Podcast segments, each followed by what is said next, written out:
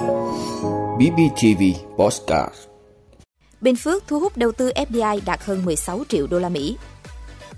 Việt Nam dự kiến đón công dân thứ 100 triệu trong tháng 4 năm 2023. 15 tuổi được đăng ký chính chủ xe cơ giới. Bắt giữ xử lý 1.259 vụ việc vi phạm pháp luật hải quan. 77,5% người lao động hưởng bảo hiểm xã hội một lần, tuổi từ 20 đến 40. Công chúa Thái Lan được bổ nhiệm làm thiếu tướng lục quân. Đó là những thông tin sẽ có trong 5 phút trưa nay ngày 12 tháng 3 của BBTV. Mời quý vị cùng theo dõi. Thưa quý vị, trong 2 tháng đầu năm nay, chỉ tính riêng thu hút đầu tư FDI trên địa bàn tỉnh Bình Phước đã đạt tổng số vốn hơn 16 triệu đô la Mỹ. Cụ thể, trong 2 tháng đầu năm 2023, toàn tỉnh Bình Phước đã thu hút được 5 dự án FDI với số vốn là 16,26 triệu đô la Mỹ, đạt 5,42% kế hoạch. Như vậy, tính đến nay, tổng số dự án FDI trên địa bàn tỉnh Bình Phước hiện có 371 dự án với số vốn đầu tư là hơn 3 tỷ 463 triệu đô la Mỹ. Bên cạnh các dự án có vốn đầu tư trực tiếp nước ngoài, thì Bình Phước cũng đón làn sóng đầu tư trong nước khá khả quan. Ngay trong tháng 2 vừa qua, tỉnh đã thu hút được 7 dự án với tổng vốn đầu tư 952 tỷ đồng. Tính chung 2 tháng đầu năm nay đã thu hút được 10 dự án với tổng số vốn là 1.707 tỷ đồng, đạt 14,23% kế hoạch năm. Lũy kế đến nay, toàn tỉnh có 1.218 dự án từ thu hút đầu tư trong nước với số vốn đạt hơn 117.540 tỷ đồng. Để việc thu hút đầu tư được tăng cao và bền vững hơn trong thời gian tới, bên cạnh việc cải thiện môi trường đầu tư kinh doanh, tạo quỹ đất sạch cho các doanh nghiệp thì vấn đề cung cấp nguồn nhân lực, lao động có tay nghề cao cũng đang được tỉnh tính tới để tạo điều kiện tốt nhất và trải thảm đỏ mời gọi nhà đầu tư đến với địa phương.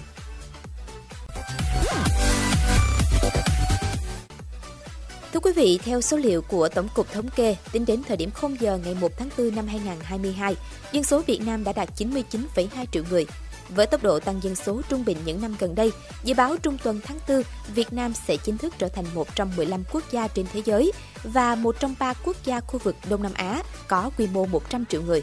Tổng cục Thống kê cho biết trong bối cảnh cạnh tranh kinh tế toàn cầu, tất cả các quốc gia đều coi nguồn nhân lực là công cụ quan trọng nhất để nâng cao năng lực cạnh tranh quốc gia, thì việc Việt Nam đón công dân thứ 100 triệu này được coi là một dấu mốc đáng tự hào, giúp nâng cao vị thế của Việt Nam đối với bạn bè và đối tác quốc tế. Với quy mô dân số 100 triệu người cộng với các chính sách khuyến khích đầu tư phát triển phù hợp, một môi trường chính trị ổn định, một nền văn hóa đậm đà bản sắc dân tộc, Việt Nam sẽ trở thành quốc gia đầy ấn tượng trong con mắt bạn bè quốc tế. Tổng cục Thống kê đang có những bước chuẩn bị cho sự kiện Việt Nam chào đón công dân thứ 100 triệu. Tổng cục trưởng Tổng cục Thống kê Nguyễn Thị Hương cho biết, để đánh dấu sự kiện đáng ghi nhớ này, được sự đồng ý của Thủ tướng Chính phủ, Bộ Kế hoạch và Đầu tư, Tổng cục Thống kê, chủ trì phối hợp với Bộ Y tế, Bộ Công an và các cơ quan liên quan, tổ chức sự kiện lớn chào đón công dân thứ 100 triệu của quốc gia. Thời gian dự kiến diễn ra vào trung tuần tháng 4 năm 2023 với ba hoạt động lớn, lễ cổ động diễu hành 100 triệu dấu chân con cháu Lạc Hồng, lễ meeting sự kiện Việt Nam đón công dân thứ 100 triệu, lễ thăm và đón công dân thứ 100 triệu tại bệnh viện.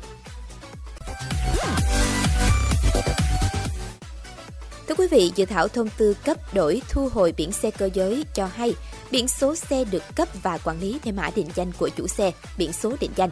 Với chủ xe là người Việt Nam, biển số xe được quản lý theo mã định danh cá nhân.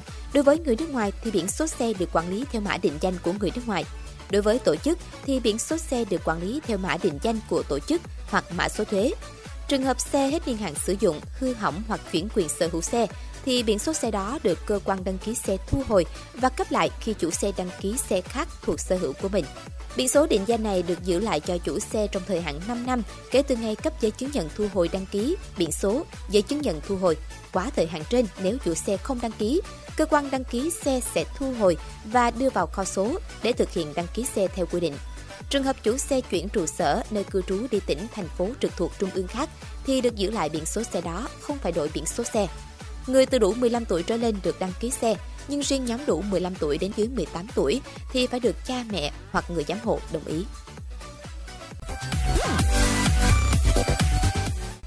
Thưa quý vị, theo Tổng cục Hải quan, tính từ đầu năm đến nay, toàn ngành đã phát hiện, bắt giữ và xử lý 1.259 vụ việc vi phạm pháp luật hải quan. Trị giá hàng hóa vi phạm ước tính 465 tỷ đồng. Cơ quan hải quan đã khởi tố 3 vụ và chuyển cơ quan khác kiến nghị khởi tố 12 vụ. Số tiền thu nộp ngân sách nhà nước là 27,5 tỷ đồng.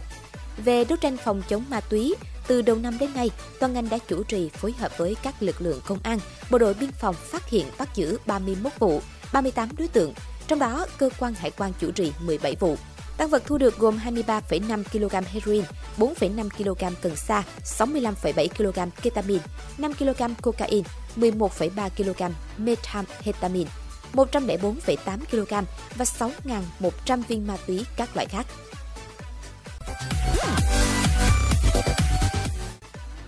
Thưa quý vị, Bộ Lao động Thương binh và Xã hội đã có báo cáo đánh giá tình hình thực hiện chính sách hưởng bảo hiểm xã hội một lần. Theo số liệu thống kê trong giai đoạn 2016-2021, cả nước có 4 058.317 người lao động đề nghị và được giải quyết hưởng bảo hiểm xã hội một lần. Bình quân mỗi năm có gần 700.000 người hưởng bảo hiểm xã hội một lần. Số lượng năm sau luôn cao hơn năm trước, với tốc độ tăng trung bình mỗi năm khoảng 11,6%.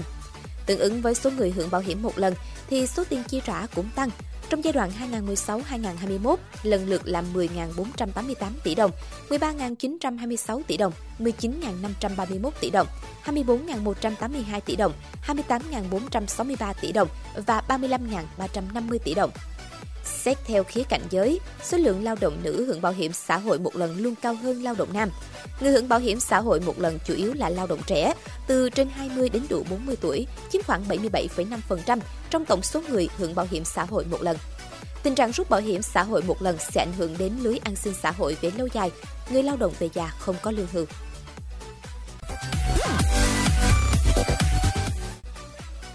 Quý vị, vua Thái Lan Maha Vajiralongkorn thông báo bổ nhiệm của con gái 36 tuổi làm thiếu tướng lục quân. Quyết định có hiệu lực từ ngày 1 tháng 4. Công chúa Siri Vanavari Nariratana Rajankanya tốt nghiệp thạc sĩ thiết kế tại ngôi trường danh giá École de la Chambre Syndicate de la Culture Parisienne ở Paris, Pháp. Sau đó, cô trở thành nhà thiết kế thời trang với thương hiệu riêng Siri Vanavari. Trong một cuộc phỏng vấn gần đây, công chúa Siri tên thường gọi của cô cho biết cô là người chăm chỉ và không chịu trói buộc mình trong cung điện. Tôi có một kế hoạch và tôi muốn trở thành một nhà thiết kế thành công. Tôi là một chiến binh và tôi muốn các thiết kế của mình có mặt tại tất cả cửa hàng. Vấn đề nằm ở thương hiệu của tôi, chứ không phải tôi là ai, công chúa Siri Vanavari nói.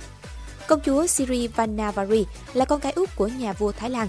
Chị của Siri Vanavari là công chúa Bajakitiyaba Narendra Debiavati đã phải nhập viện và bất tỉnh từ tháng 12 năm ngoái do bệnh tim. Công chúa Bajakiti Yaba là con cả trong số 7 người con của nhà vua Thái Lan từ ba cuộc hôn nhân khác nhau. Một số nhà phân tích nhận định công chúa Baja Yaba là người thừa kế tiềm năng cho ngai vàng xứ trụ tháp. Nếu kế nghiệp cha, Baja Yaba sẽ là nữ quân vương đầu tiên của Thái Lan.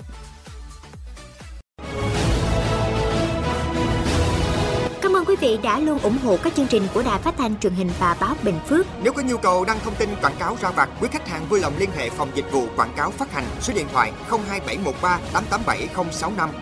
BBTV vì bạn mỗi ngày.